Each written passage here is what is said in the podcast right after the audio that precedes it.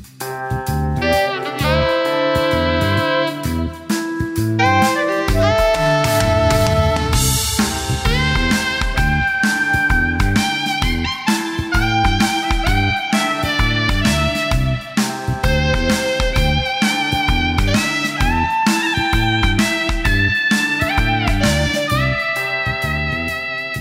Chelsea. And this is Andy. Welcome to Hooking and Learning, the podcast on which we watch whatever we feel like watching, ever, and tell you about it in a way that we feel is constructive Yeah, for that's you great. and for us. Mm-hmm. I Yeah. like that.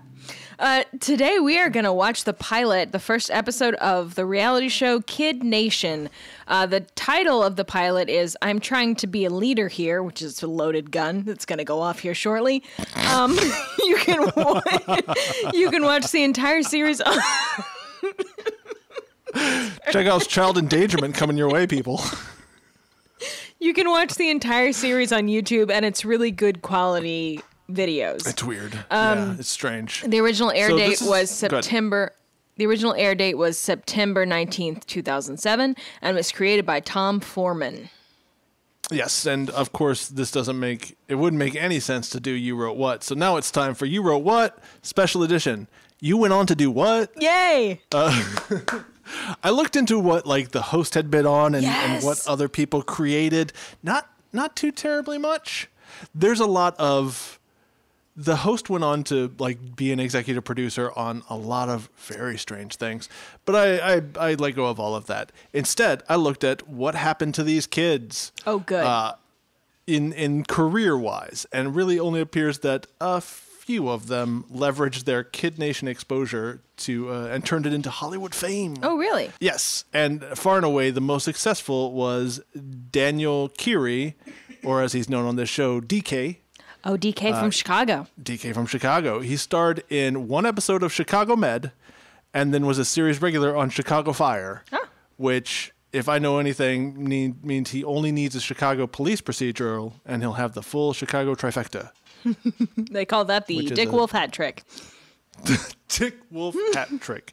That's actually something else. You want to look in the Urban Dictionary for that. You don't want to know where the hat goes and what a Dick Wolf actually is. Well, before So that we, was you wrote what special edition. You went on to do what? we went on to do what? So this is our first reality show episode that we've ever done. yeah. Uh, Yeah. And I have so much to say about it. But first, let's talk about our snacks because we both have snacks today. Absolutely. I'll so, go first because uh, mine's not as exciting as yours.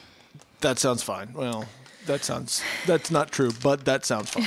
I have s'mores, Chips Ahoy, Chewy Chips Ahoy, s'mores. I noticed the other day at the grocery store, Chewy Chips Ahoy has come out with a whole bunch of flavors. There's Reese's one, there's a red velvet one, and of course, you know, we uh, we're under that witch's curse, that mutual witch's curse, where anything that says s'mores we have to buy and try. It's true. So the It's package tough for me. says no.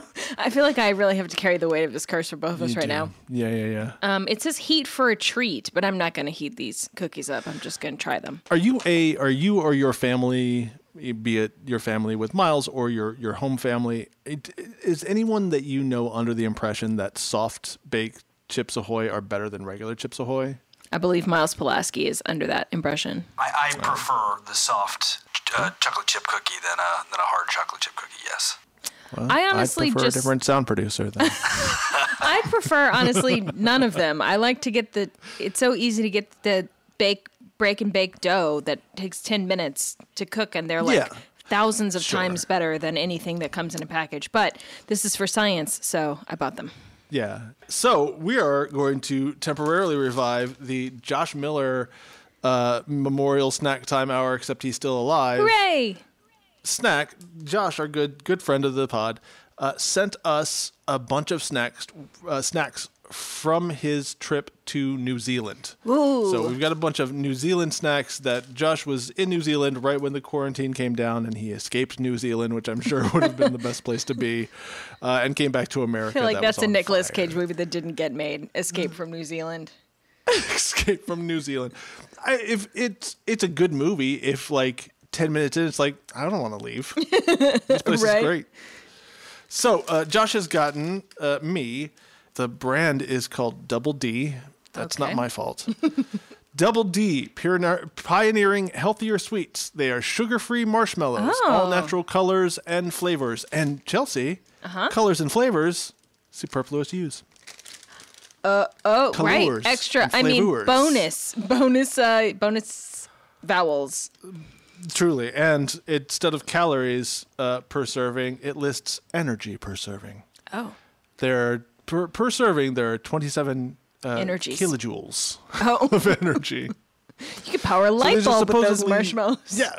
Yeah, I'm gonna try it. Um, I'm certainly not gonna do anything today, so I can't test it out myself. Uh, yeah, vanilla and strawberry flavored confectionery, double D delicious lollies because they are naturally sweetened with stevia. So Very there cool. you go. Okay, well let's get snacking. Let's do it. I've got holes. I've got holes in different area codes. Area codes. Now you thought I was just some no control worldwide. Yet act like y'all know it's the abominable old man. Globe Try International Postman. Name a big dope man. 718 202s. I send small cities and states. I owe you 901. Matter of fact, 305. I jump off the D4.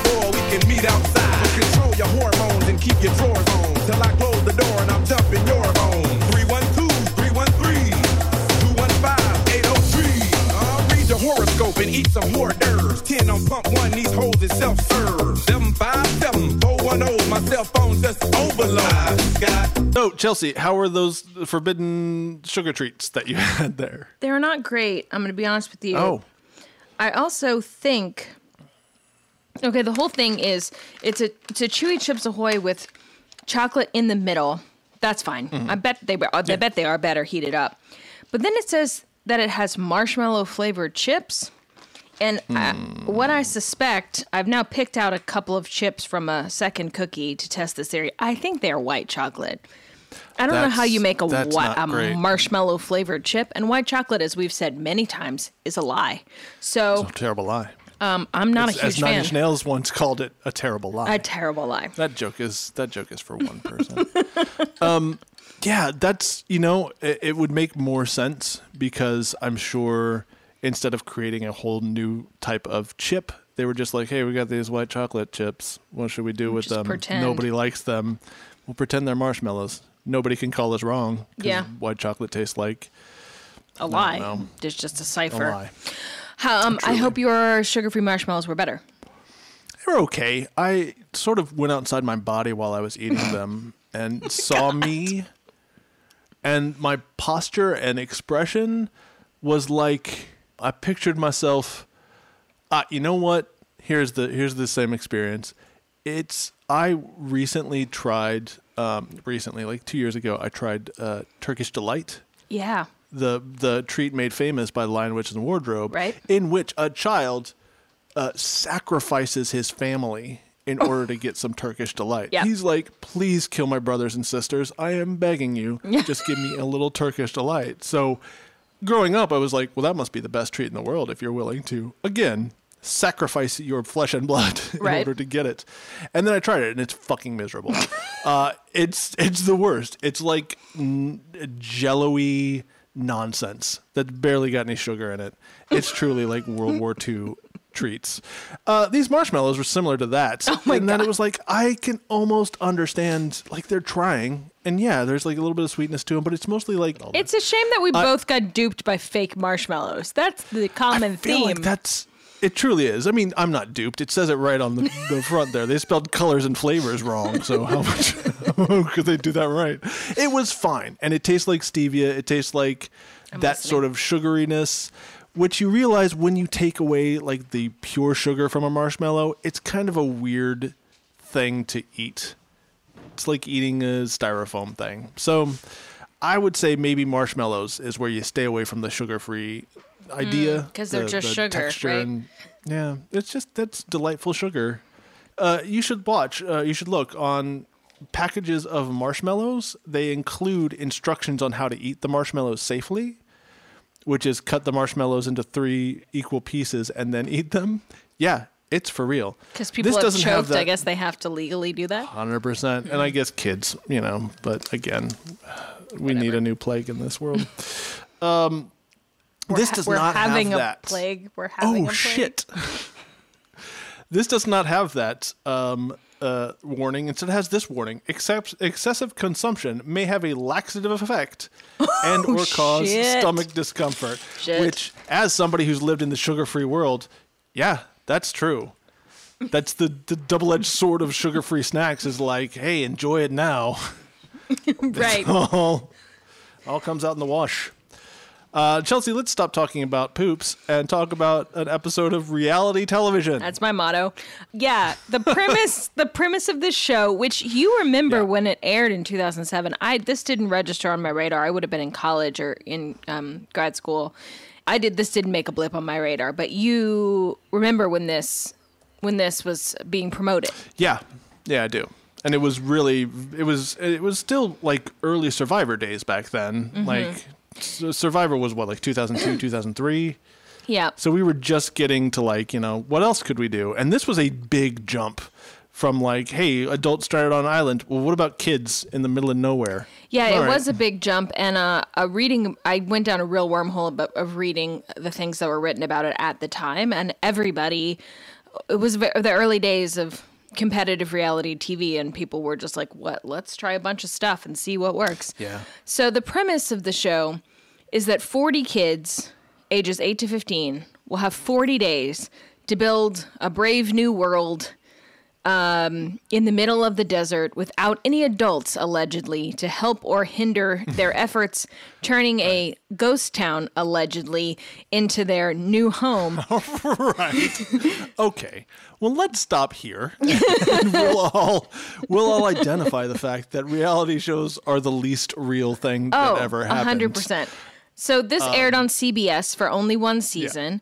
It was an experiment that the creator Tom Forman really wanted to do. Like he wanted it to be about society and a societal experiment. And the the brass at CBS was like, no, it's got to be like a game show, like a competitive thing. And then they Yeah. came up with this sort of mishmash thing that's halfway between a social experiment and a game show. And that's that's what uh, Kid Nation turned out to be. Yeah, you can really you can really feel that mishmash as well. There's a lot of times where my notes are just like I'm confused about what the point of this is. Right. I didn't know anything about this going into it. I didn't read anything about it before I started watching it. After I started watching it, I read a lot about it. And I would like to, before we get into the setup, I would like Mm-hmm. Oh, to sure. um, preface this with just a small part of the waiver that the parents signed, No. uh, which the Smoking Chelsea. Gun obtained and published in 2007. Oh my, my God! What a wonderful, what a wonderful treat!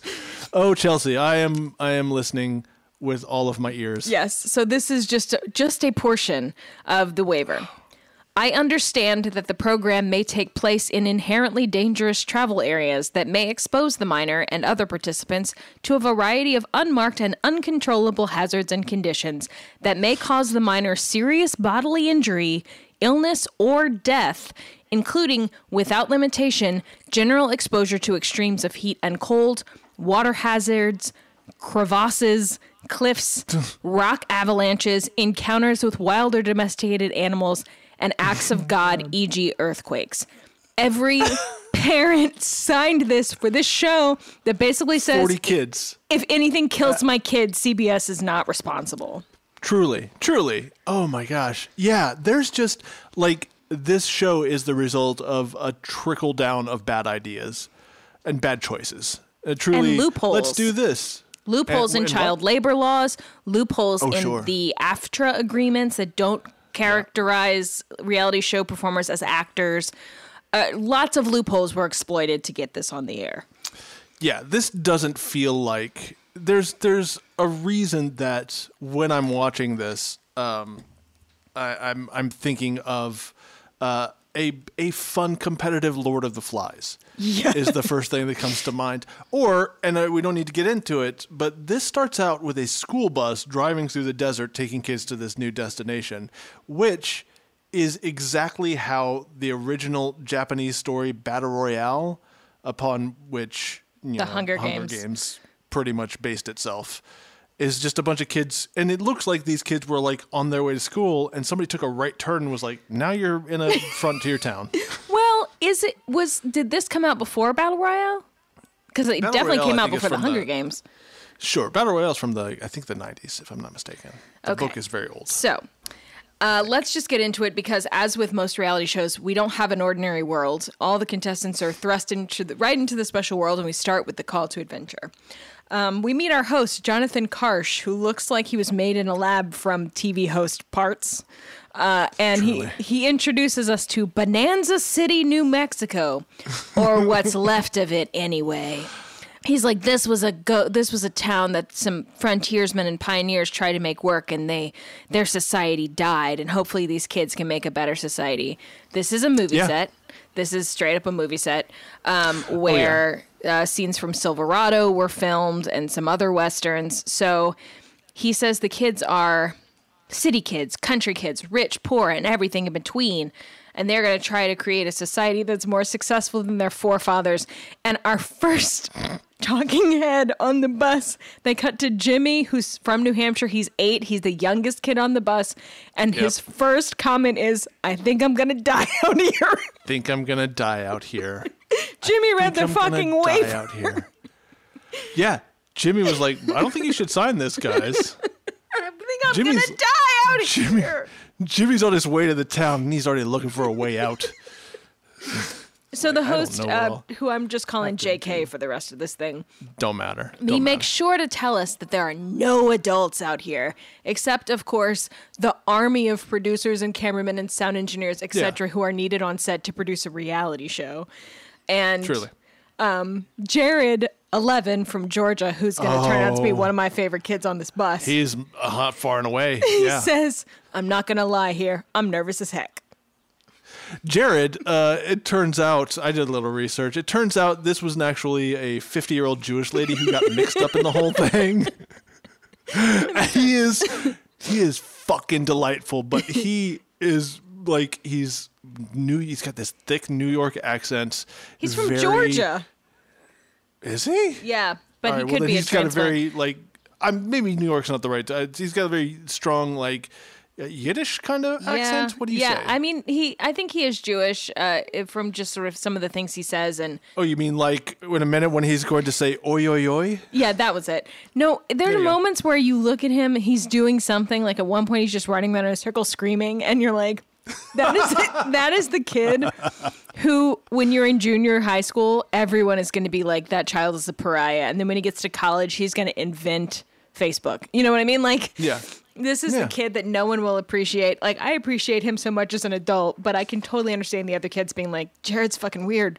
Um, Yeah. Is there a refusal of the call? No, you're not allowed. Your parents signed a waiver, so there to. is no refusal.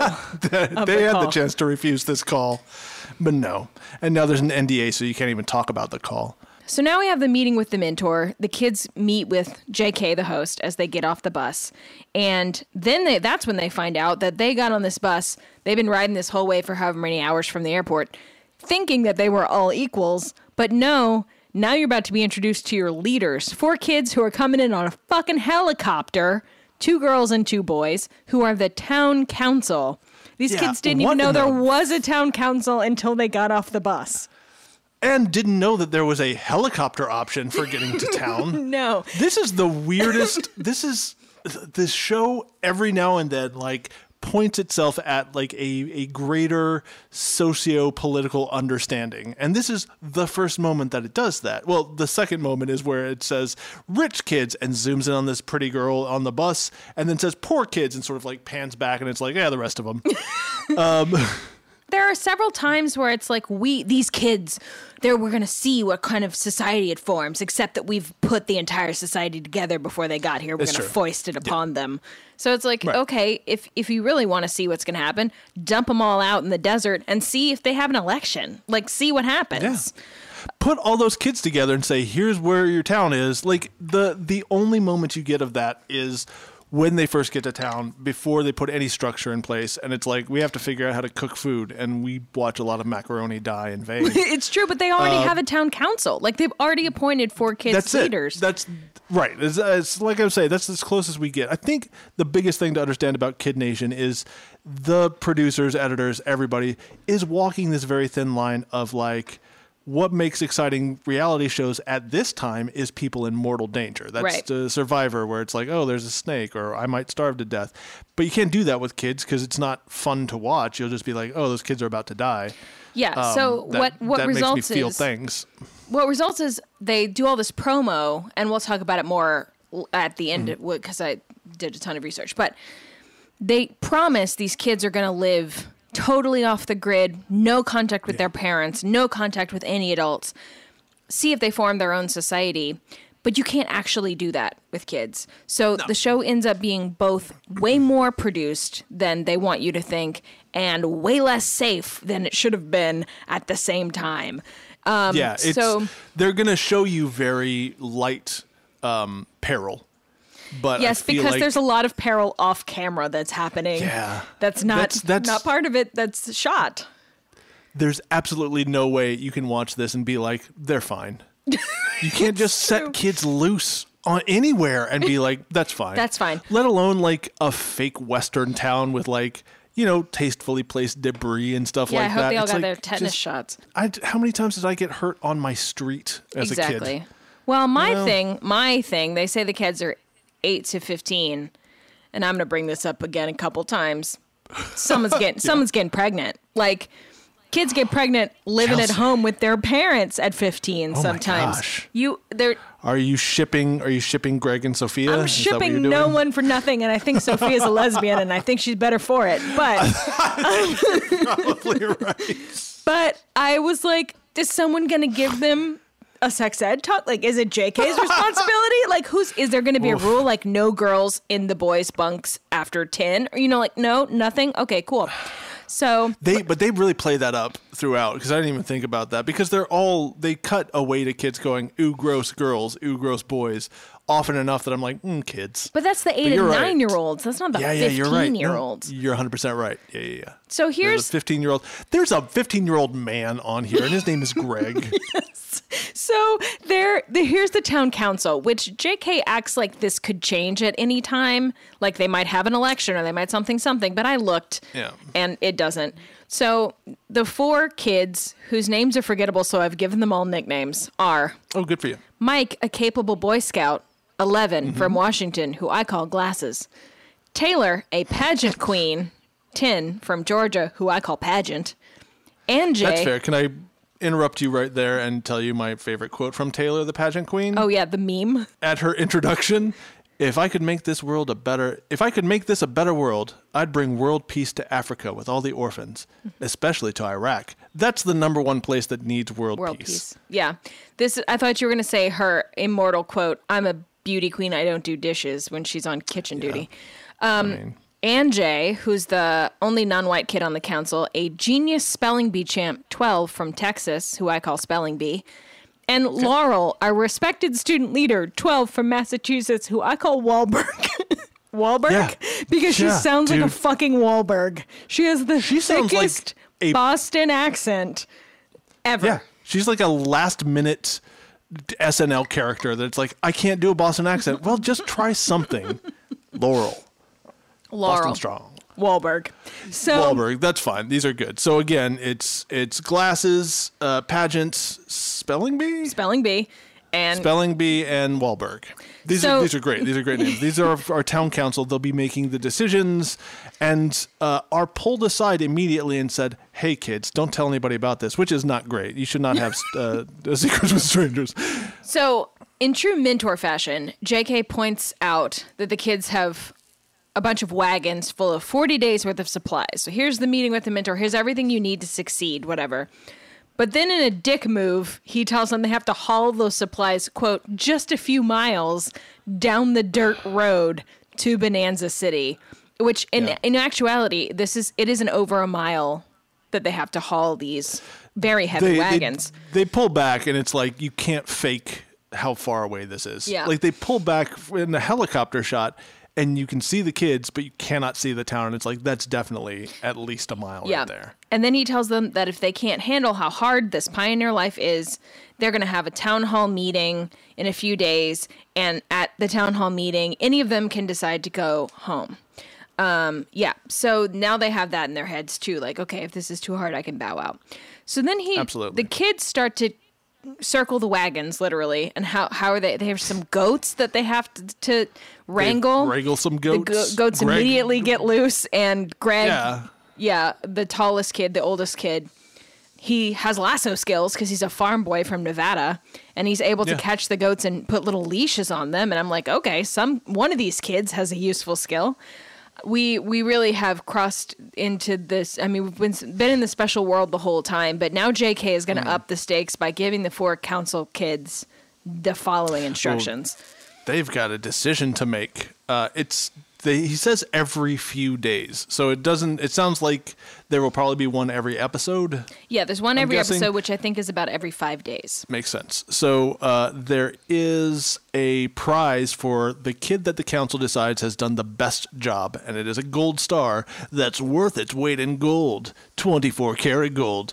It's worth twenty thousand dollars. I doubt that it's, it's just a fucking gold star, but it means that the kid has won twenty thousand dollars. Twenty thousand dollars.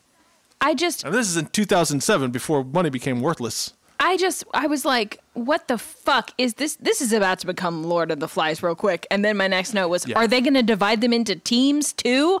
Are they trying to create a bloodbath? They Spoiler really- alert, they are going to divide them into They teams. are, and uh, develop a class system that's Yes. really unfair. He also says that they can't tell anyone about the gold stars. And he says, we Yeah. don't want to start a riot on the wagon train. And I'm like, A, yes, you fucking do, because that would be great reality TV. And B, the first time you give one of them away, unless you wait the entire series to announce what they're worth, then everyone is Yeah. going to know at the first town hall meeting that they're all competing for these $20,000 stars.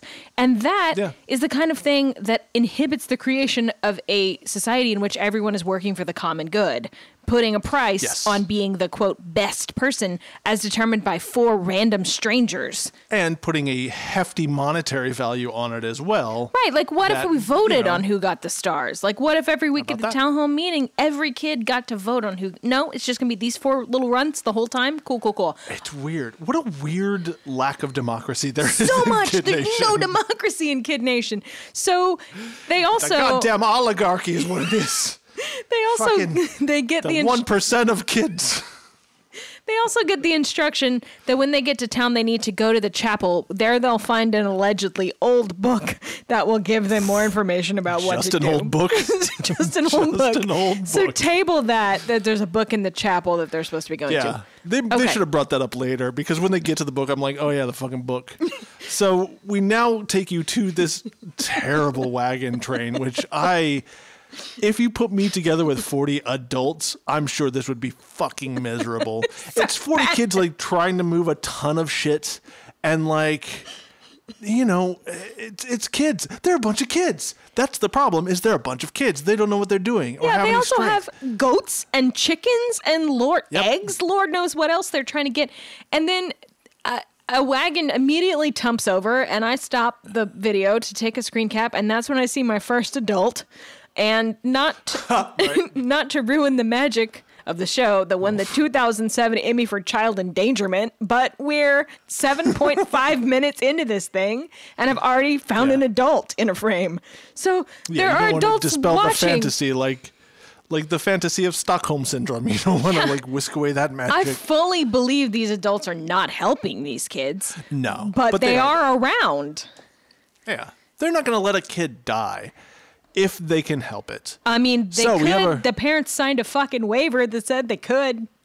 It's true. So we have our first bit of drama, which looks like they've had to reshoot it. If I'm being perfectly honest. Uh, most successful uh, Kid Nation kid to date, Daniel Kyri or DK, falls to the ground. He's hurt. Yep. He's Chicago hurt. He's got a Chicago cramp. So he takes a Chicago break. Yeah, I feel like he probably like his leg hurt, and he had one of the adults look at it. and They're like, "Well, we have to reenact this, so just fucking fall over." yeah, according to And Michael, they did a lot of. They did a lot of that. They did a lot of reshoots. He says he's having a muscle spasm or something. It's not serious, but the kids are kids. None of them know what to do, so they just gather around in the dirt and yell at him and yell at each other because it's all they know how to do. That's yeah, that's what Lord of the Flies is. That's half of that book is kids yelling at each other, and then a fat kid with glasses gets killed. Um, they uh, Greg uh, puts DK on the wagon, and they get moving again. There's a there's the beginnings of the squabble between Greg and uh, Mike, uh, Boy Scout. Yeah, uh, yeah, glasses. We call him Mike. Glasses, Who, excuse who me. is, uh, uh, at eleven uh, already a talented bureaucrat because He's he- insufferable. he's I my cannot least stand favorite member of the town council. And Greg, who previously lassoed the goats, so one point for usefulness for Greg, heaves the injured DJ up, uh, DK up onto a wagon. And and then helps to pull, and so Greg's actually at least using his bodily strength as the oldest and biggest kid for something useful. There's this whole dust up where but Glasses is just standing there like a, a, a tra- air traffic controller, Just- waving yeah. at the wagons, and being like, "It's that way." Like they all don't know how to follow a road, and everybody's Yeah. kind of grumbling and being like, "Why isn't he helping? He's a leader. Why isn't he helping?" And Greg is like, "Cool. If the, what you're doing is so important, then I'll direct traffic and you haul this wagon." And Glasses immediately gets And real hurt like, about "Oh, it. Okay, yeah, I'll do it. That's fine. And then can't fucking move it an inch. And Not goes, an Get the fuck out of my way. And then he's immediately they cut to him sitting on a rock as a talking head, and he's like, "Greg's trying to break me down." And I was like, "No, Greg had a valid point. Is really what's Yeah. going on here." There's nothing of you to break down. You are at your most basic component right now. Glasses. This Oh, is it. So then a, a kid Oh, named that too harsh? this kid's a nightmare. so bad. I hope that he I hope that he turned it around. But we all know this kind of kid who's like, I'm in charge now. And he is the loudest and he brings it back to himself as though he is the president of the town. And it is miserable. he thinks that being a leader is just telling people what you want them to do. That's Yeah. his idea of what being a leader is. So there's a kid named Alex from Nevada who's 11 who wears tiny square transitions lenses and is a new another fave of mine. oh yes, Alex. He's got some wisdom there where Yeah. he mostly calls out kids on their bullshit. At this point, he says he they get to the town and he says, "I feel sort of weird because I thought maybe there would be adults, Like certainly there there should be adults, right? right? He's which if you think about it, he is saying to an adult. Of course." this talking head. They're like, "What did you think?" And he's like, "I thought you guys would be helping us." I thought you'd be bit." helping out. You, the guy that put this microphone on me. You, the guy behind the camera. Call you, the crazy. producer, prompting me, asking me questions. I thought you'd be helping us, but you're just standing But around. you know, me, a nine-year-old child with this imagination that adults would be responsible. Fuck me. They make it to town, and they have to choose a bunkhouse. Uh, which are very like they're messy, but in a very set, decorated messy. Yeah, like yeah, there's yeah. a sh- there's a full chandelier on the ground, and Right. it's like, oh, this place is derelict. It's it's ten percent actual gross, ninety percent art direction gross. Truly, Everything is broken and there are no beds and the kids are like grossed out, but they do find some really thin mattresses, like one mattress Mm-hmm. for every kid, conveniently left in the ghost town. yeah. And some some bossy girl who I love but whose name we aren't told in this episode s- suggests to Glasses that the town council should divide everyone's into bunks so that each group can concentrate on cleaning up their own bunk because right now kids are just wandering from bunk to bunk not knowing where they're supposed to Yeah. go. And And Glasses and glasses is, is like, like- "Meh, we'll wait till after dinner. Who's gonna do cook it after dinner? dinner when everybody's nice and tired and doesn't feel like doing things. Exactly. And I was like, listen to the bossy girl. Ah, and then I thought, who's going to cook dinner? So they find an old, again in quotes, handwritten cookbook. an and cookbook.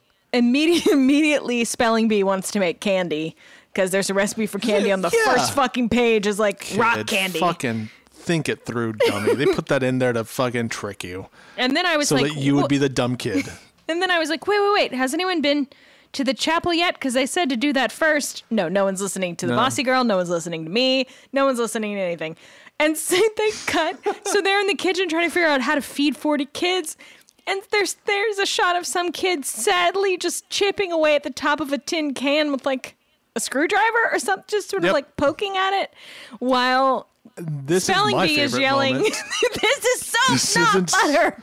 This is soap, not butter. And there's a, there's a talking head where Greg's like, "Yeah, these kids don't know what the fuck they're doing," and those two shots are of under him saying, "These kids might not know what they're doing."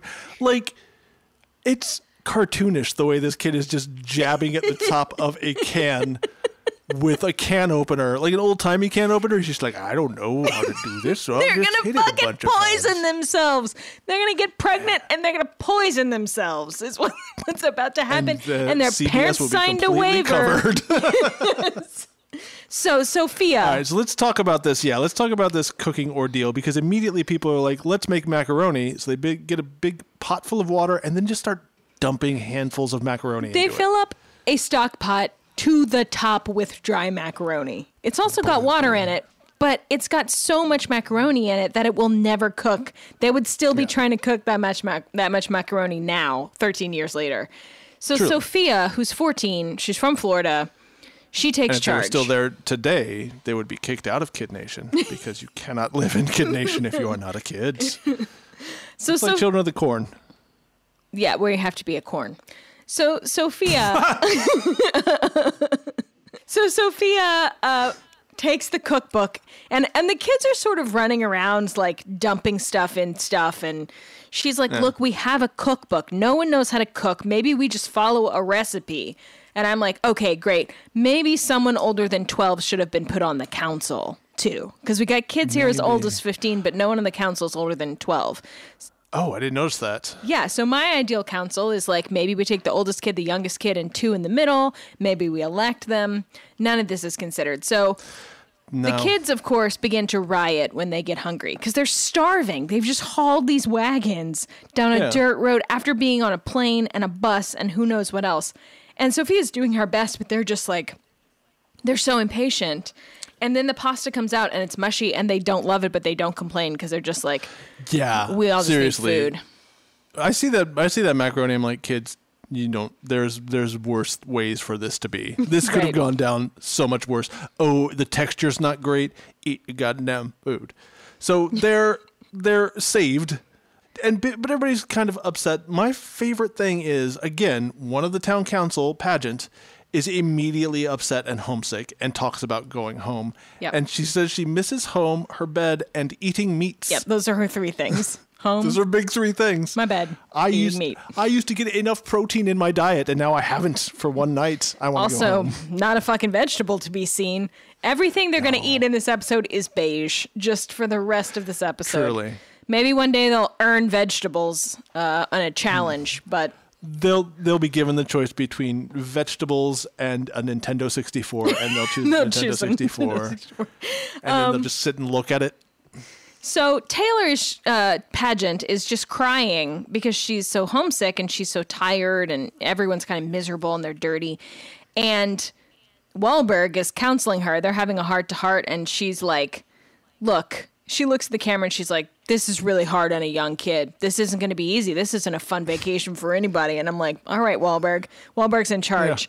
Um, so I already know Do you the think answer I had the easiest time when I parked my car in Harvard Yard?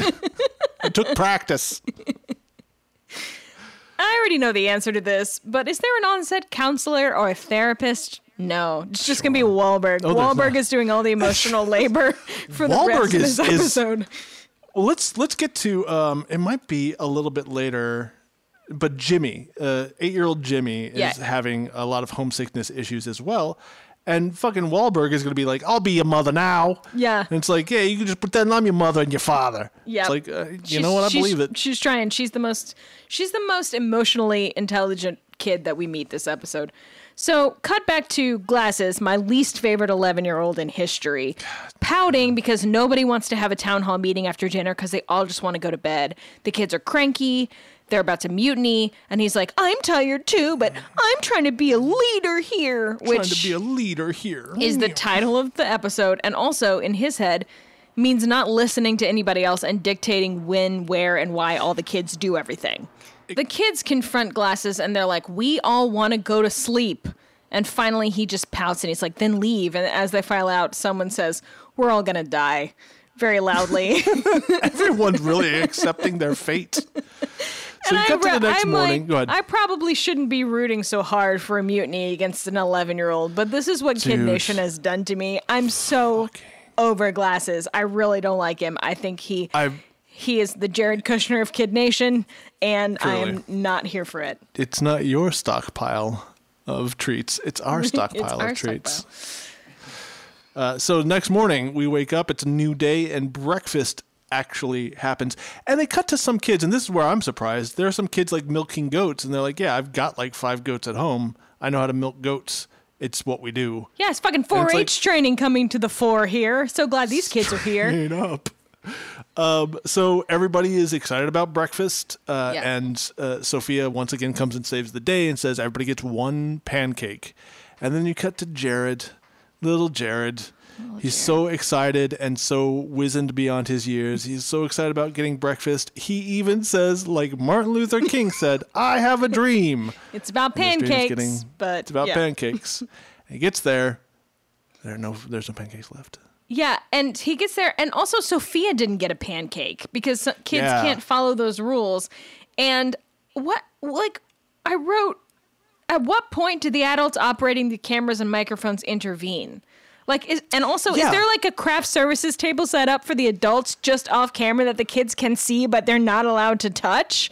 Fuck. kids must be fed something. Like there must be um like this is this is still America. like there must be some rules protecting these kids. And like, okay, cool, you haven't eaten, but you'll get this allotment of food, so you'll at least meet your nutritional requirements for the day. Yeah, because they're also not eating any vegetables or any protein in this episode that we see, and it's five days long. They're just eating bread because that's all they can figure out how to make is like biscuits and pancakes and pasta, which good for them for figuring that out at all. But they're also also all they had on those wagons was like dry goods. So, Yeah, and we're told like some of the mush that they're eating. But they seem Yeah, to be using the eggs to make pancakes. They're not like frying eggs for people. Every time you see them talk about eggs, they cut to a very sad box that has like four eggs in it, so it might not be their deal. Oh, do you know what happens in episode two? They get a Oh, no, message do. Uh, from the from the book of uh, Harry Potter's child endangerment Sorcerer's Mm-hmm. Stone book that they need to kill their chickens. And then half the kids don't want to, and they try to stage a sit in in the chicken coop, and it's a whole thing. But they've been there no more than five days before they're told to kill their only source of protein. So, Truly. yeah. It's Harry Potter in the chamber of my therapist's office. So, of course, an argument breaks out among the kids about the food situation, and they're yelling, Don't get in my face. And Glasses is trying to call the mess hall to order just by screaming, just screaming over Yeah. the screaming. There's no real organization here. The kids are just complaining and talking over each other. And he's like, No, we're going to have a meeting. And they're all just like, Everything sucks.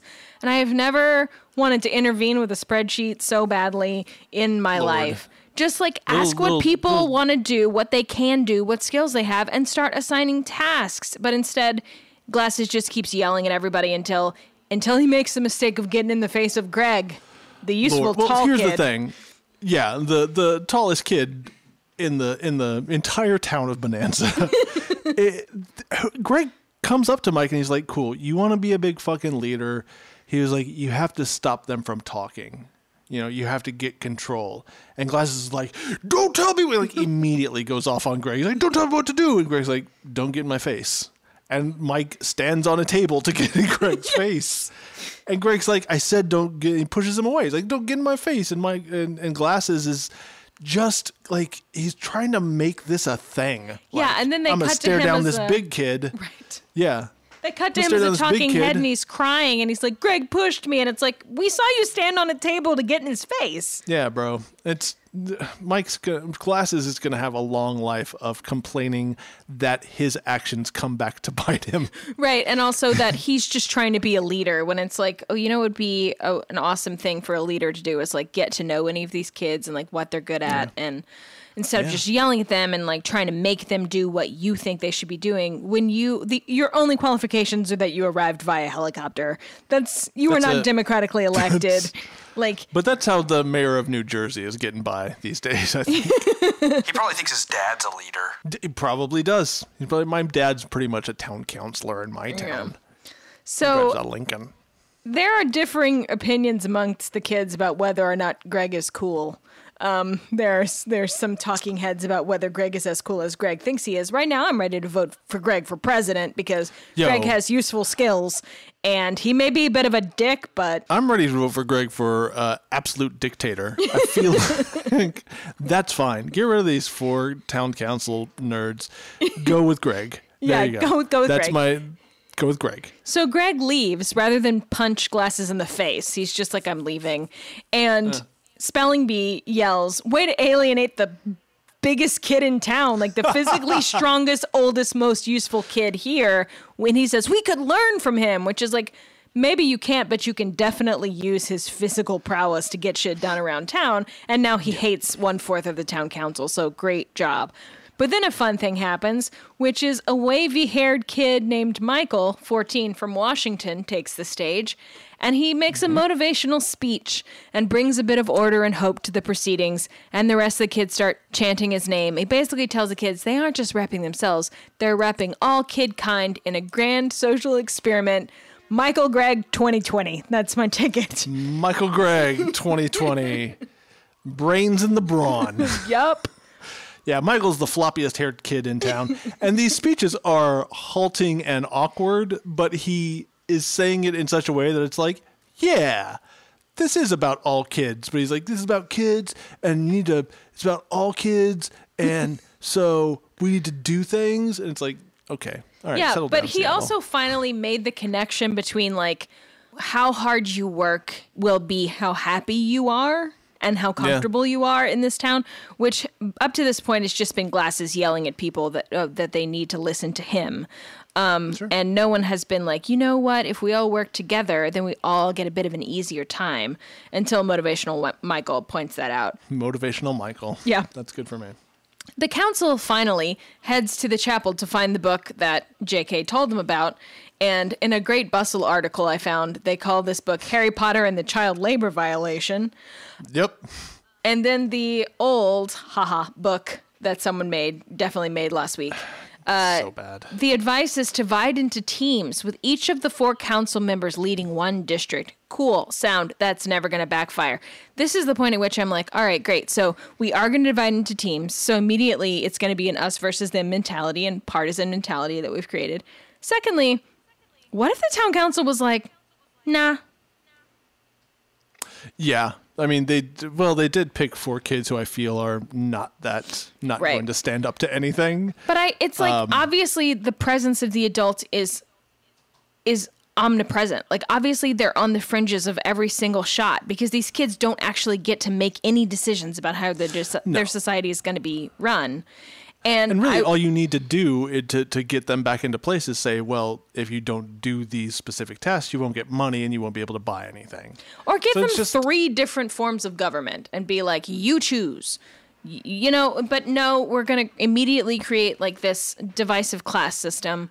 Um, Yeah. and it's going to be based on colors. That's fun. That's what kids understand.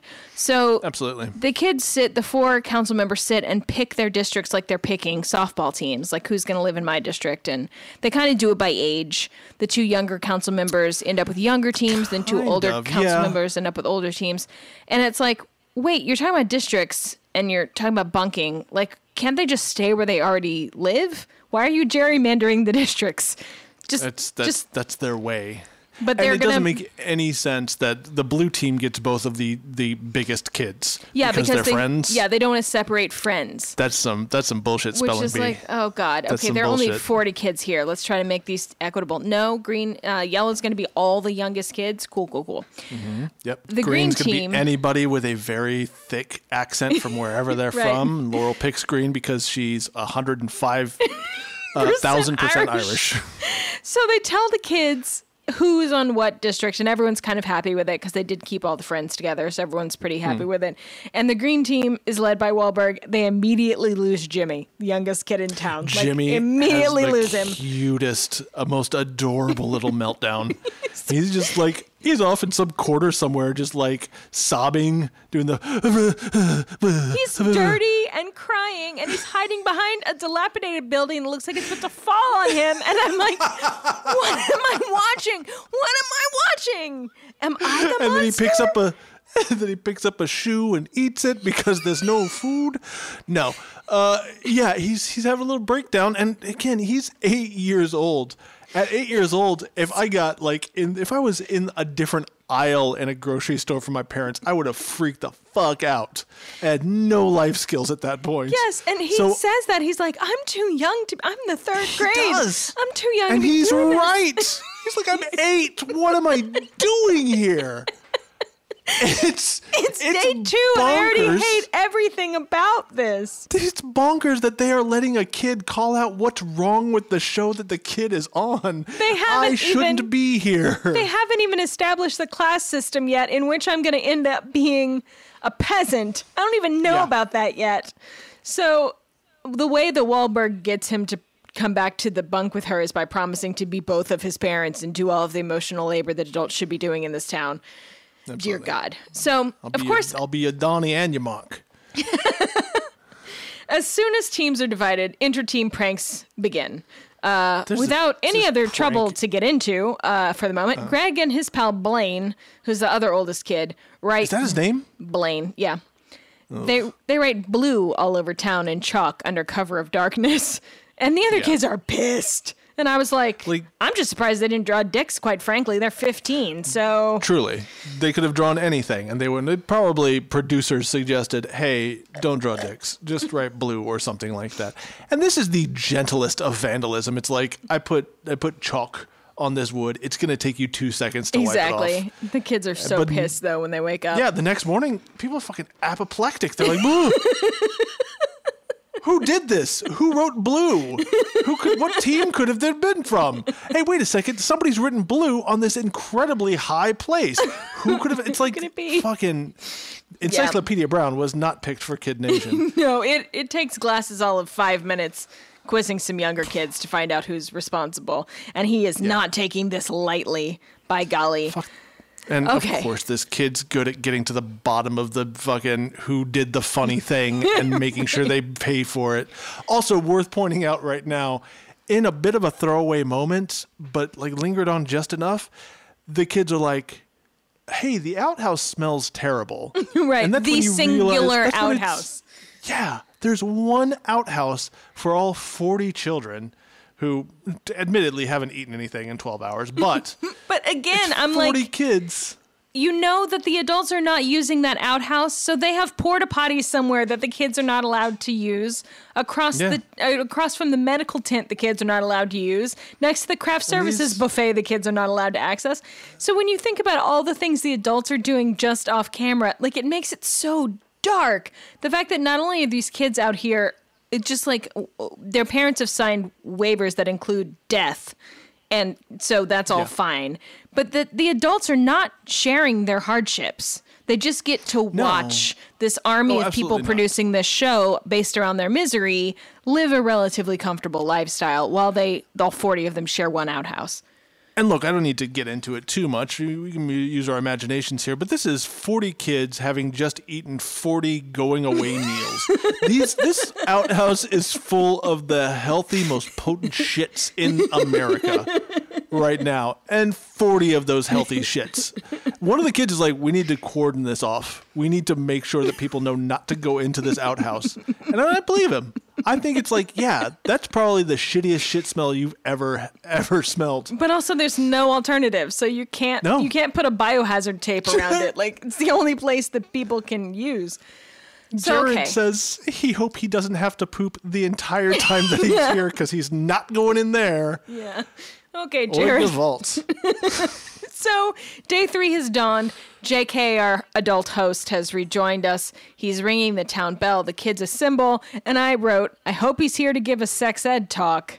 And as if to prove my point, Greg immediately tries to enlist eight year old Jimmy as his new wingman. And I was This like, "This is fantastic. This is the only moment that I laughed out loud at. So Jimmy- J- JK has assembled this group and he's talking about like, hey, so it looks like you had a tough, tough night. Today Today's going a little bit better. And then he talks about like the fact that Taylor and Jimmy are thinking about going home. Jimmy is like, I'm homesick and he's crying. And Greg tries to do this thing where it's like, I'll be your buddy so you'll feel better about it. And Greg is standing behind Jimmy and Jimmy is crying. And Greg says, Hey, do you want to be my wingman? And Jimmy says, Who is that? And Greg says, Greg. And he says, No. Immediately. It's the funniest thing. There's the timing is impeccable. You, you, you want to be my wingman? Who is that? Greg. No. no. the other kids Jimmy- laugh. Jimmy, that's that's there's some foreshadowing here. Jimmy fucking hates Greg. it's fantastic. Jimmy at one point has The said youngest that Greg kid is, and the oldest mean. kid. Yep, and he is like Greg's mean and stupid. I love it. I love this rivalry. Because you know who's winning the rivalry is the little fucking kid. He is blowing this kid out of the water. He fucking zinged the shit not, out of him. a when he's ago. not fucking crying and having a meltdown and hating his life. I feel like that makes it even more poignant that he is getting the better of this 15 All I'm saying is. Greg is on cloud nine. Greg is basically like at 15 years old, old enough to not be scared to be here, and Yeah. really thriving in uh, Bonanza City. So, so J.K. has come to share with us um, yet more ways that the producers have decided this town will be structured that were not up to the kids. He has created a board with jobs written out on it, a spreadsheet, if you will. And he explains that these are all the jobs that need to get done in town. The kids will get paid for doing their jobs, and they can use what they get paid to buy stuff in stores that will be opened up. Fun twist, though each of the four districts will become a class and each class will have assigned jobs and each of those jobs will pay vastly different wages and the Yep. upper class gets paid for doing nothing yeah, gets they paid don't the have most to do anything for doing they no can chores. pitch in where they want to. And I have never felt in this late capitalist uh, nightmare that we're currently living in, I've never felt so seen in my life where it's Yeah. like this is this is this is too on the nose. If this show had been more popular, there might have been a revolution. It's basically like create your own society kids as long as it's capitalism with built-in class tension it's upsetting because they're just like, here's the board and here's economic disparity. Uh, so you kids can learn about that right away, and Yeah. it's the best system we have. And to determine who gets the job, they're going to have a showdown, district against district, Mm-hmm. which is basically like it's supposed to be about leadership, but it's basically going to be physical stuff. Yeah, Sportsy stuff. They don't explain during this episode that they'll get to do this every couple of days and the classes will every district can be any of the classes. They can reset the whole class system every couple of days. They don't explain that in this episode. So when these kids finish this challenge and they find out where in society they rank, they fully expect to do that for 40 days. which makes sense. And honestly, I'm surprised because uh, that that uh, when they ask who wants to go home at the end of this episode, that every member of the low class doesn't just raise their hand. Their job is cleaning and cleaning out the outhouses. Done. I'm Yeah. out. That's Hauling it for me. stuff. See you later. Hauling stuff. So yeah, let's go down. Upper class, no responsibilities.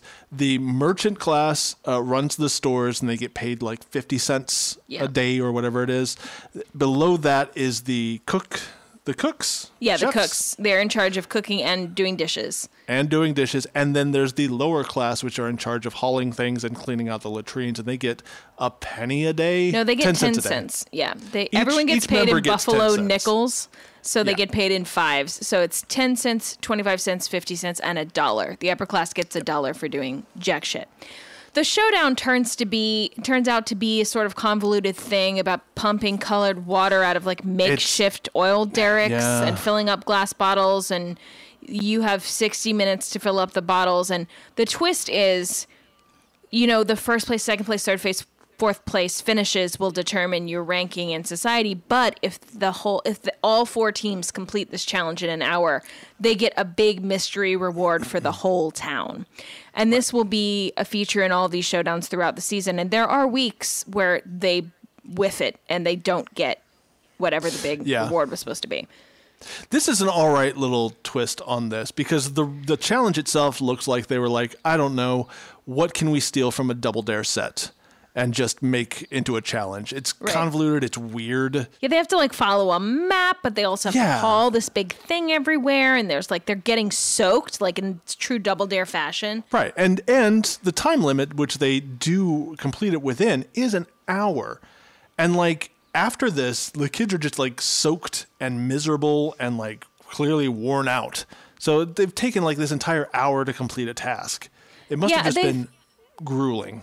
Yeah, and they've also mentioned before that they're cold, so now they're cold Yep. and, and And wet, wet. and Yep. and they also don't. There's a point at which only one team needs to finish in order for them to all get the reward, and it's coming down to the last minute, and none of the other kids run over to help. And I, mu- they must that have must been have been an intervention though, because Yeah, there's no been, like- reason. Like, you've already Yeah. achieved your place in the class structure. Go help the green team finish. So you would think that because blue has uh, the the two biggest boys in town, they would be in the lead. They would win, and they were in the lead for most of it. But then red comes back strong and ultimately wins. Blue takes second, followed by yellow, and then green. Spelling Bee makes a, a mistake about where to follow the map, and that sets them back enough for the red team to win. So, good news, everybody, that uh, shit heel, uh, who we can't stand, uh, is in the upper class. Yeah. What? That what? President That's- Glasses, president for life. President Glasses. Um but Glasses Kushner. right. So the town reward comes down to seven more outhouses or a TV. Once again, so easy to have the kids vote on this, but instead Yeah. they send the council members, the four council members away to make the decision for the entire town and three of the four of them are like outhouses. Obviously we want we get eight outhouses uh, up to eight from one. And of course glasses wants the tv he admits because he just really misses watching tv Yeah, fuck this guy forever. but Yeah, ultimately so- they choose the outhouses.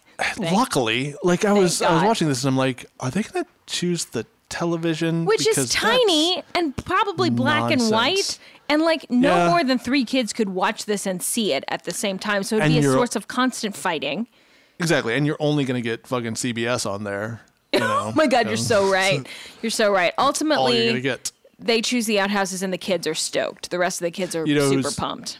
Super stoked is Jared. He was worried that waiting too long in line for the outhouse might hurt your colon. He Who did is say- this kid?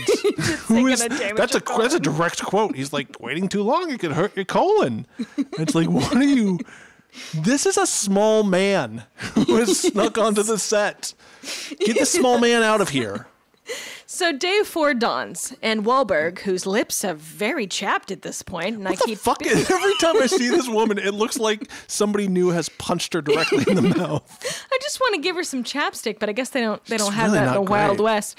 But she tells us that everyone has been assigned jobs within their classes the next morning, and we cut to the Yellow District, the youngest kids led by Pageant, who have been assigned the job of cooks.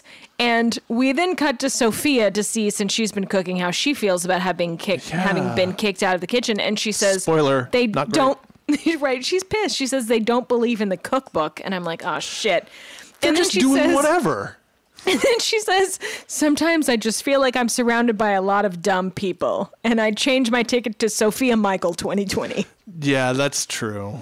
Greg can be a good Secretary of State, I think. Right. Put him in the cabinet, Secretary of Energy. That's where you put somebody like that. Right. So, um, and Yellow decides that they're not going to do the dishes, which Sophia takes them to task about. She's like, "You should clean while you're doing this. Look part at of your job." Everything's everything's getting ruined."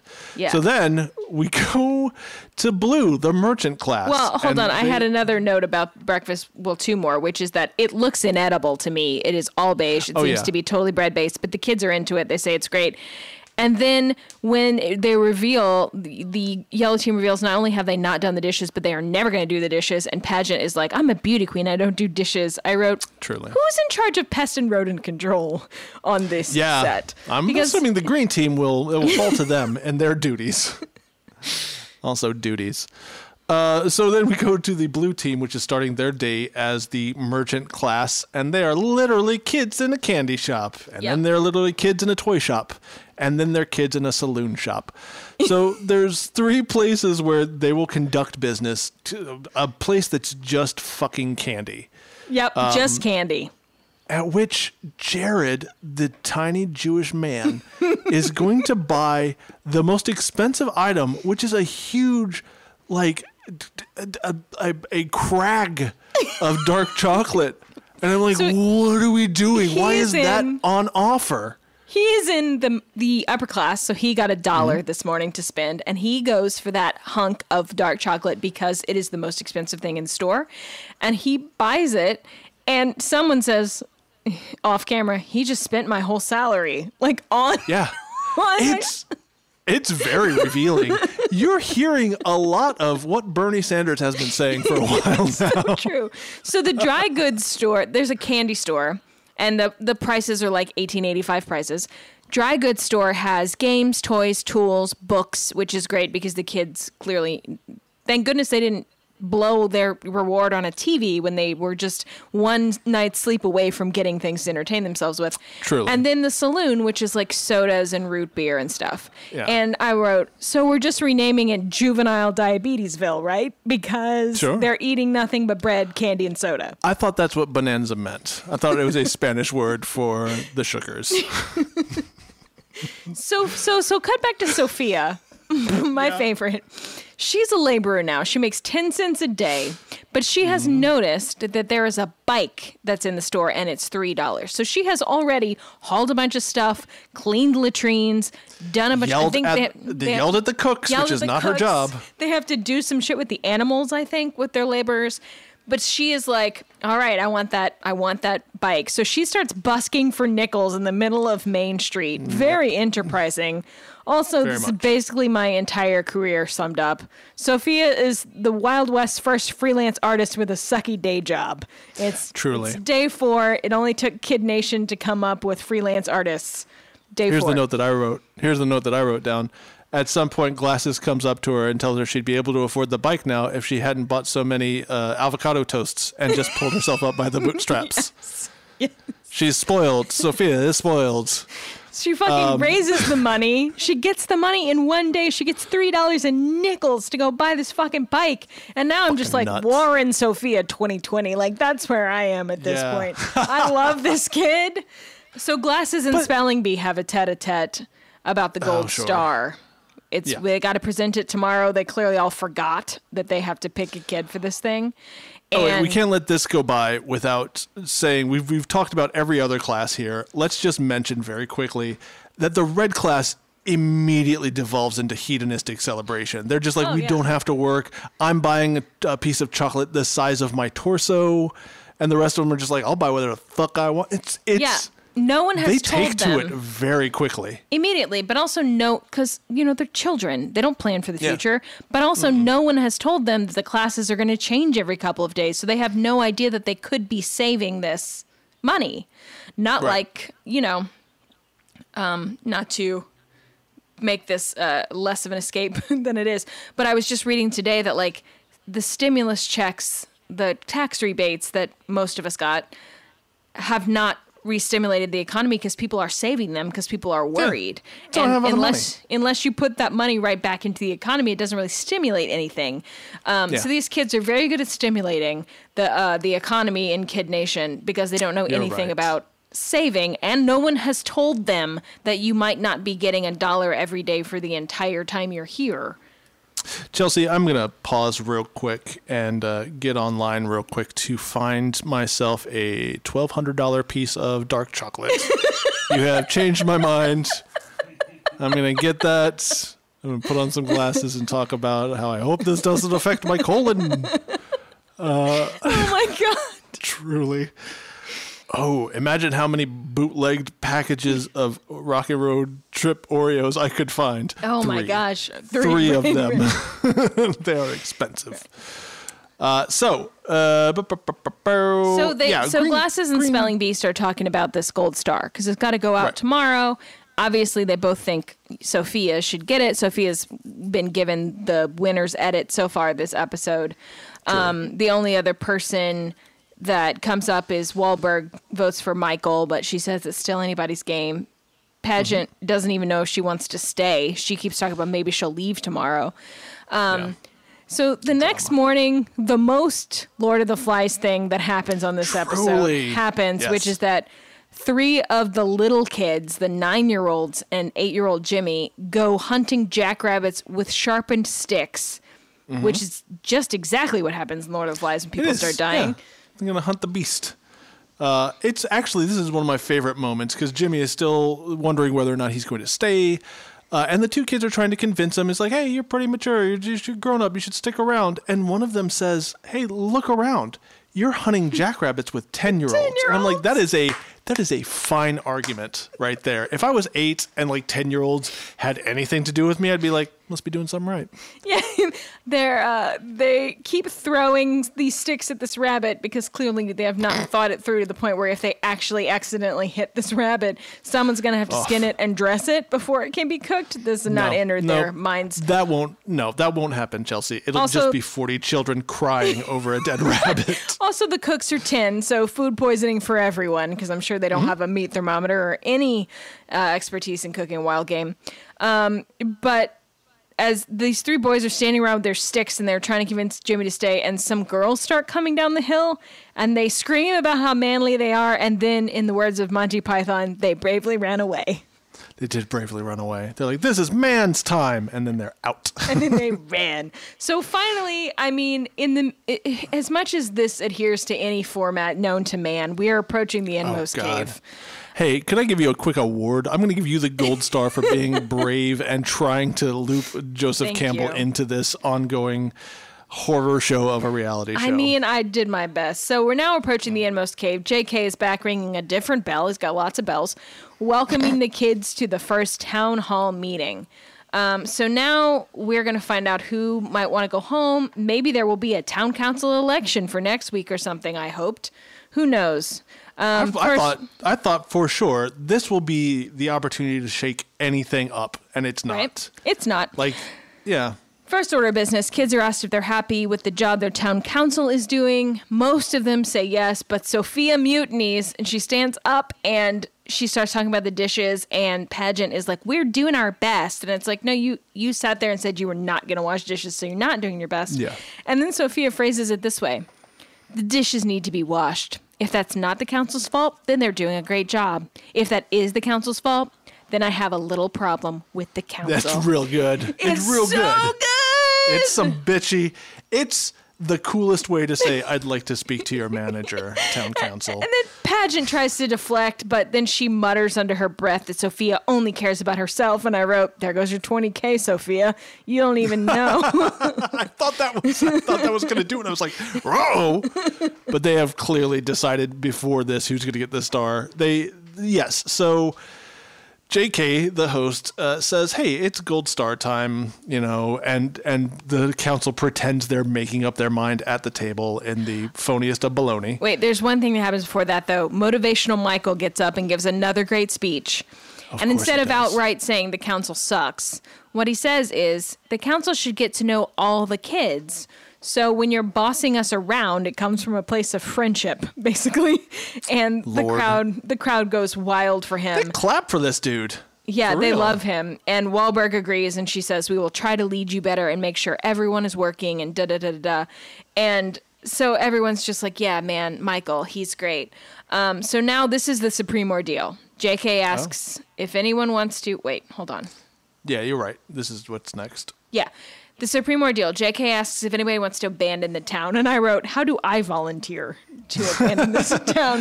You just push stop on the on the on play. Um, Right. You know, just, They cut just close to- YouTube. They just closed YouTube. They cut to to pageant, and she says she's been here four days, five days. These kids are Yeah. my family now, and this is where I need to be for the next thirty six days. And I wrote, "Good luck. I can already tell you're going to need a lot of attention. To be a total nightmare when you don't get it." Which, from what I've read about the rest of the series, she is. She becomes the reality show diva villain. She at one point yells at some girl to shave her unibrow. She's a little Yikes. child. I Oh, know. Um, boy. And then Jimmy raises his hand, and I wrote, "Free to- Jimmy! "I'm Free out." Jimmy!" Here's my favorite thing. So they they Jimmy Jimmy's like I want to leave, and the host has already said this is not you can't take it back, and he's like Yeah, I know, I'm gone, and he's like I'm just really homesick. I want to go. The kids try to convince him a little bit, but Jimmy is adamant. And JK's like, hey, you know, let's put a positive spin on this. You had your time here. You did a good job. Everybody claps for him. And then it looks like they just send him out into the desert. uh, he's like, just head out that way. Keep walking until the coyotes get you. But I do want to point this out. You'll barely be a snack. I do want to point this out. As he's leaving in the great Greg Jimmy shade throwing contest, Jimmy gets in one last little move. He's walking down the aisle. Shoulder checks, great. Almost, almost. He's walking down the aisle and kids are clapping, and some of them are holding out their hands to high five him. And Greg is in the last row, uh, on the aisle, and as Jimmy walks by him, he dodges out of the way. So that in a way that it was like, if you were even going to ask me to high five you, I will not do it. And Greg isn't. He's not holding up his hand. He's like, eh, it's fine, bye. And, and Jimmy's like, no, I won't high five you. And then he's out. He's out of our lives forever. He's, Eh, he's bailed on this nightmare. Yeah, is- so is- good for he's- Jimmy. He's won. So we called Jimmy the winner of this episode. yes, this is the reward. The reward consequences. Jimmy Mm-hmm. uh, gets the biggest reward of all, which is that he gets to go home. But then someone else gets a reward, which is that the Oh. council is going to decide who gets the gold star. And this is the only time that this will actually be a pure decision based on work, because as soon as they give it out, even if they don't tell the kids it's worth money, just Yeah. kids and a gold star, are a trophy. Oh, They'll and immediately promo start sucking week. up to the council. Yeah. the next the promo for next week, uh, which I caught a little bit of. Greg's like, "I'm going to get that gold star," and it's like, "Cool." So it, it's all over. Yeah, so now it's campaigning. Now it's lobbying. Yeah, there's. They've made it impossible for this show to be about people working for the better, the betterment of yeah, their society. really they it would have been actually way more interesting if they had if they had not turn them completely loose with no idea about anything because they're Mm. too young. But if they had given them three options for their society, even. But Sure. no, they don't. So uh, they give the trophy to Sophia, which I really appreciate because she has been working super hard and she kept everyone from starving for two days. And then she gets up and she says thank you and she apologizes for being bossy. And I'm like, dude, bossy saves lives. Like, Yeah, she says, I'll try to do better. And it's like, dude, you're already the only one acting in any way that's like helpful to other people right now. Um, but then she gets told that the star is worth money, and she kind of like can't conceive of it because it's yeah. Well, too it's much dollars, and Yeah. she's what 13, 14, something 14. like that. Yeah, she's 14. 14. I couldn't imagine all of the sudden having that. It's also you can tell that she's looking for like the twist of it. She's like, "This is worth twenty thousand dollars." And it's mine to keep. Like she's Yeah, looking right. for what the loophole is, and and you can tell it's like, do I have to protect this for the rest of the show? Exactly. Can someone steal this from me? Does that in Um, any way affect tomorrow when I can't afford the ten cent candy that I need? No, this is for after Yeah. the show. Cool. I'm gonna Um, have somebody. I'm gonna pay somebody twenty thousand dollars to ride my bicycle around for the entire episode. So ride me around get- on my bicycle. So now we get to the re- the healing of the community, such that it exists in this episode. Sure. The second part of, or the third part, the first part is the trophy itself. The second part is the money. The third part of the gold star is that she gets to call her parents, which none of these kids have gotten to do. And this is the thing that she is actually the most excited about. She like runs out of the town hall meeting. She calls her mom and she's crying. Her mother, who signed a waiver that said it was okay if she died on set, seems very happy for her. The other kids are happy for her. Lots of hugs. The other kids are like, "We're gonna work harder." And Glasses tells us that morale has skyrocketed. Yeah. And then I wondered if the council could award one of their own the gold star. that's. I Um, not wonder if that's gonna out. come up. And then they uh, the show the this episode ends with them doing root beer shots to Bonanza City. Um, yeah. And the end of the promo for week two ends with the little girl sadly shaking her head and saying, What's happening to this town? And I fucking guffawed.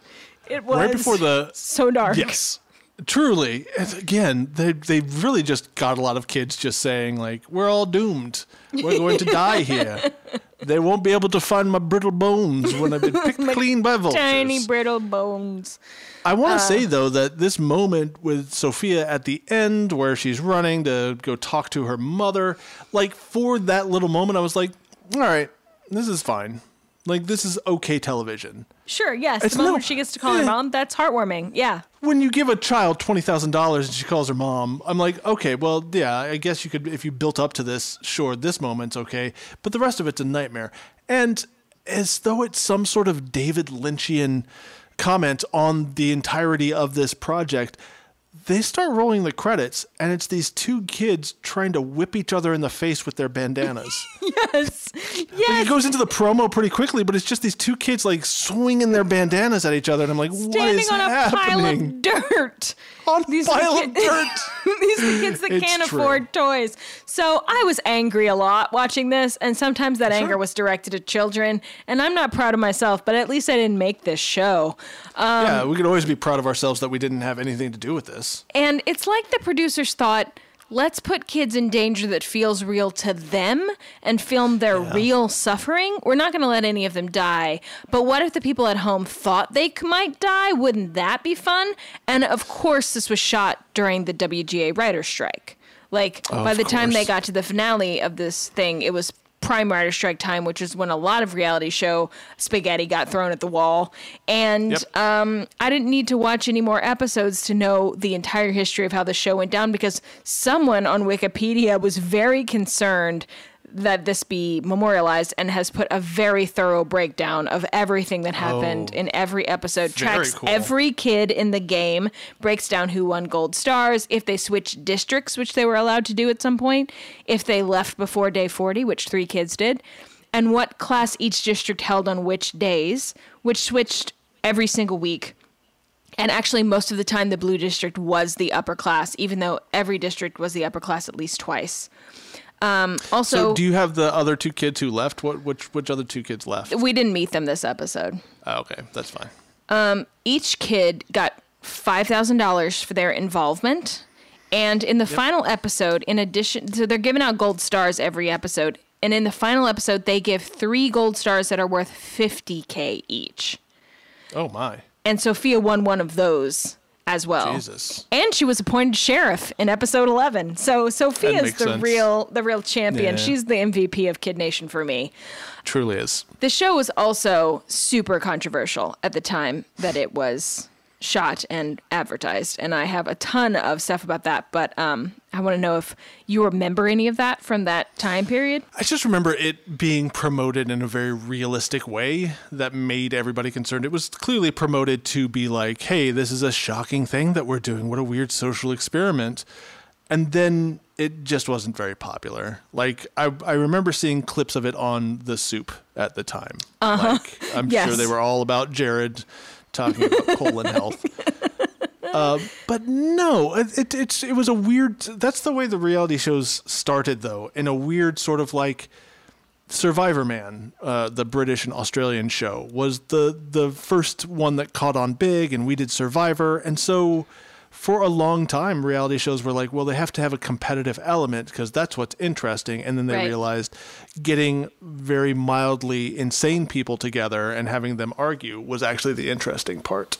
most television critics wrote negative reviews of this show at the time. Um, in reviewing this pilot episode, Washington Post columnist Tom Shales suggested the show is not so much an exercise in socialization as the indoctrination of children into consumer culture. At the time, there were a bunch of people concerned, like uh, William Coleman, a professor of pediatrics at University of North Carolina, argued that the younger children might not be able to deal with the stress of this. Like, even if they were never in Yeah. physical danger, mentally, this could be so stressful that they would have um, permanent sort of uh, problems if they didn't, uh, then they could be pressured into doing this by a parent, even if they didn't really want to, or staying by a parent, if, even if they didn't really want to. Los Angeles Times writer Maria Elena Fernandez had reported extensively on the show from before the premiere all the way through the end. And she interviewed a bunch of kids who said that um, most of them said that they would willingly repeat the experience, and the most challenging aspect was getting used to being filmed constantly.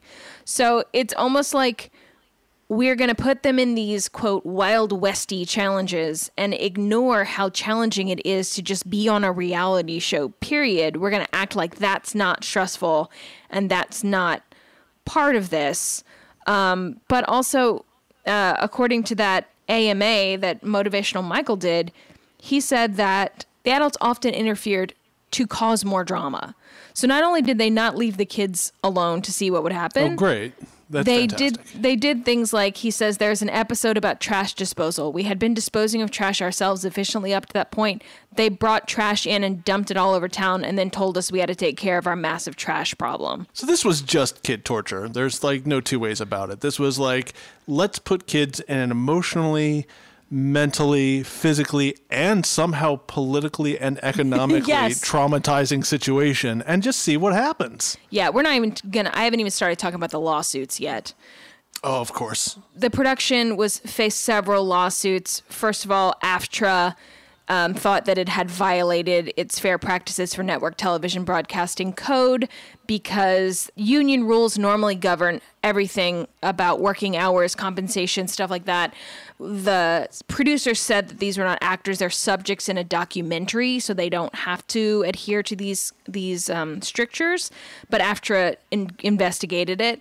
Um, some parents on hand for the final day of filming accused the producers of feeding kids lines, recasting dialogue, and repeating scenes, all of which suggest that the kids function as actors. If you're going to give them direction, make them redo scenes, then they're actors. They're not subjects in Yeah. a documentary.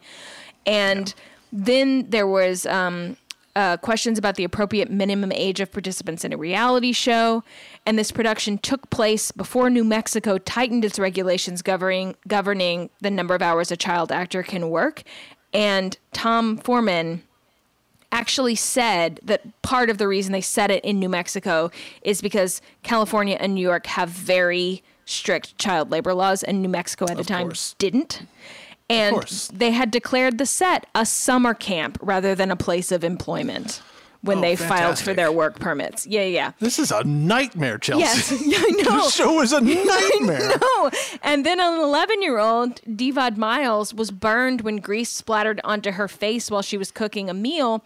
And her mother filed a complaint calling for an investigation, which was investigated by the Santa Fe County Sheriff's Office, but found no criminal wrongdoing on the part of the production company, even though there was an adult, quote, uh, chef present in the kitchen at all times who did not intervene when this kid was like cooking around hot grease. God. Uh, Yep.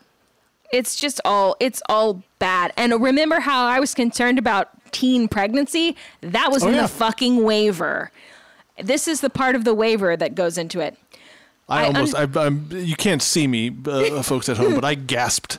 And if I had had pearls, would have clutched them. Would have clutched them. This is from the waiver.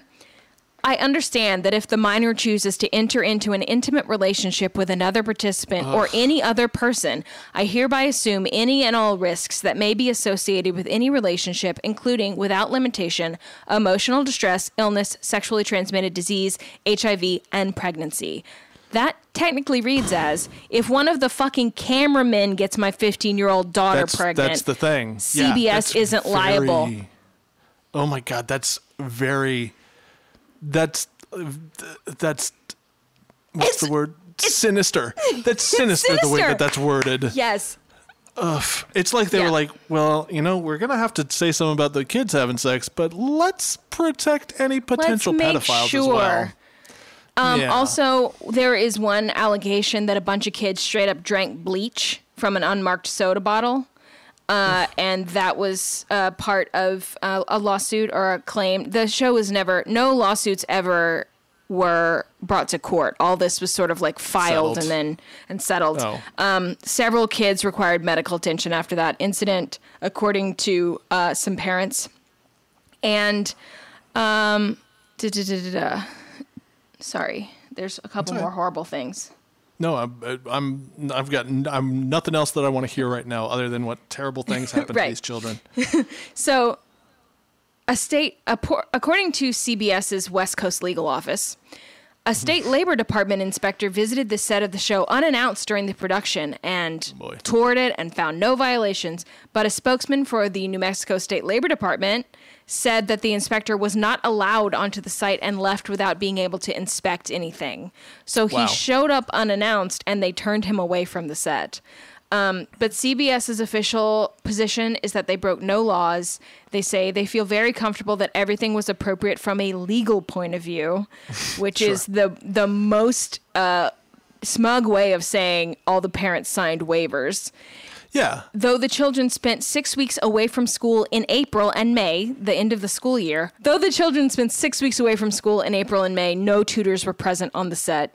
And though many states limit the number of hours children can work in a day on television That's- productions, Yeah. Forman says the children set their own hours. That's they're so prohibitive. The the children hours are so prohibitive. That's why you'll see shows, especially in the 80s and 90s, that have very small children actors. They're played by twins, so they can you know have each kid on for its you know allotted two or four hours, whatever Exactly. it is. And they always have on-set tutors. All those shows Yeah. with child actors have on-set tutors. And this was this show seems to have been not negligent, but calculating in its sinister treatment of these children. yeah. From Saying- where they saying- set the thing, they declared it a summer camp. Like, what the Yeah. fuck is this? This is a national nightmare. This is a blight on the good name of CBS, I guess. This Truly. is this is. I It's a got blight so on the, the good name of nations, on bonanzas, kids. on kids. I could not stop clicking links when I fell down this wormhole of this show. Sure. I am retroactively very angry about how this was conducted. It's understandable. It's it's an it's it's just a nightmare, and any anybody who says that we did the right thing from a legal standpoint is just saying we did it in a way so you can't hold us accountable. There's no morality there. There's no safety issues. It's just we protected ourselves. Is that Yeah, good enough exactly. for you? None We of the kids everything died. I mean, some re- of them drank Yeah. bleach, but none of them died. Right. Well, that's a national edict now. So Yeah. those kids Well, were just ahead of their time. Andy, you're supposed to inject the bleach with the help of a doctor. You're not supposed to I'm sorry. drink it. I It's way more only watched- nuanced advice than I- that. only watched until he said bleach, and then I ran to get bleach and just poured it all over myself and into my open, hungry mouth. And you don't have coronavirus, do you? Uh, So prove me clearly, wrong, libtards. uh, reality show's a nightmare, and uh, the more you look into it, not just uh, Kid Nation, but the more you look into it and its practices, and as I mentioned before, a large part of reality television is gathering a cast of people, real people, who, and this is from numerous documentaries. I'll try to find a source on this. It's just I watched documentaries on it and did some research and talked to people who, who were in charge of, or th- these interviews talked with people who were in charge of selecting the people who would be on The Bachelor or VH1's Rock of Love or whatever else you're Right. thinking about. and there's a very specific mental disorder that they look for, which has a lot to do with um, narcissism and paranoia. Uh, they look for a very specific narcissistic personality disorder that leads a person to have a, a mild break from reality, oh think that they are currently, they think they are constantly being persecuted, but also see themselves as the center of the universe. And that's the person that they get to go on television and you know, they're specifically exploiting a specific mental illness. And I think someday in the distant future, we will look back on reality television, like a lot of reality stuff from the past, and be like, this was inhumane and, and it's disgusting. I Yeah. think for and again there are obviously exceptions to this. There are merit based uh, uh, programs like Making It with uh, Amy Poehler and Nick Offerman. Uh, I think RuPaul's Drag Race just picks people who do good auditions. Um, but a lot of the romance, uh, drama centric shows do exploit mental illness in order to get ratings. So just keep that in mind. And in the words of Dana Gould, reality shows, they're people who aren't actors working with people who aren't writers in an amateur production of nothing. Oh my gosh. If you want to see a professional production about that amateur production, I really recommend the series Unreal. Sure. Won Peabody Award. I think it's a fantastic representation. It's like a behind the scenes fictional take on a bachelor type show. Um, fantastic performances, fantastic writing. Talk they they talk a lot about or they show a lot about that mental illness aspect of the stress people under it, etc. Um, Yeah. Also, another quick update on Sophia. Just found her on LinkedIn. Yeah. Looks like in 2020 she's set to graduate from Fordham University School of Law. Fucking sure. She's the best. Okay, Sophia. Hey, slow down. All right, we were impressed when you were cooking biscuits. Uh, Sophia, know, if you're right? out there and you'd like to be our friends, we think you're the coolest. And we'll buy you a three dollar bicycle if you hang out with us. all there, the three dollar bikes you want. All of them. Oh God, just a couple. I don't remember a time before we started talking about Kid Nation. I don't remember the time before I knew as much as I know about Kid Nation. My life's changed forever. Yeah. Much like the lives of the children on this show. Hopefully for, for the better. Not for the better. oh my god. All right. Well, clearly I wanted to hug Sophia, and I learned that this Yep. show was a nightmare trap. Same. Uh, I I did kind of want to hug uh, Jimmy just because he really like made no bones about hating that Greg kid. uh, but yeah, I think Sophia gets it there in the end. Um, what a nightmare of a thing that happened once uh, 13 years ago. And we didn't really even notice at the time. And until we looked into it, until Chelsea, you looked into it further, I didn't know how bad it was. Yeah. So, Yeah, all the know, danger was off screen, really, it turns It out. It truly was. This just kept being more layers of unpleasantness. Um, But I'm glad we watched it because I was it was fascinating to learn about. Truly. um, n- now that everyone's out of danger. Yeah, and and gone on to better things. That's that. We don't know what we're doing next time. Oh, I'm gonna say wanna thank, thanks to uh, Josh. Yeah, thanks again, Josh Miller, for providing me with snacks. It's not your fault. Um, and I guess that's it for us for today. So we will see you next time. Bring snacks. Stay inside. Bye. Thank you for listening to Hugging and Learning.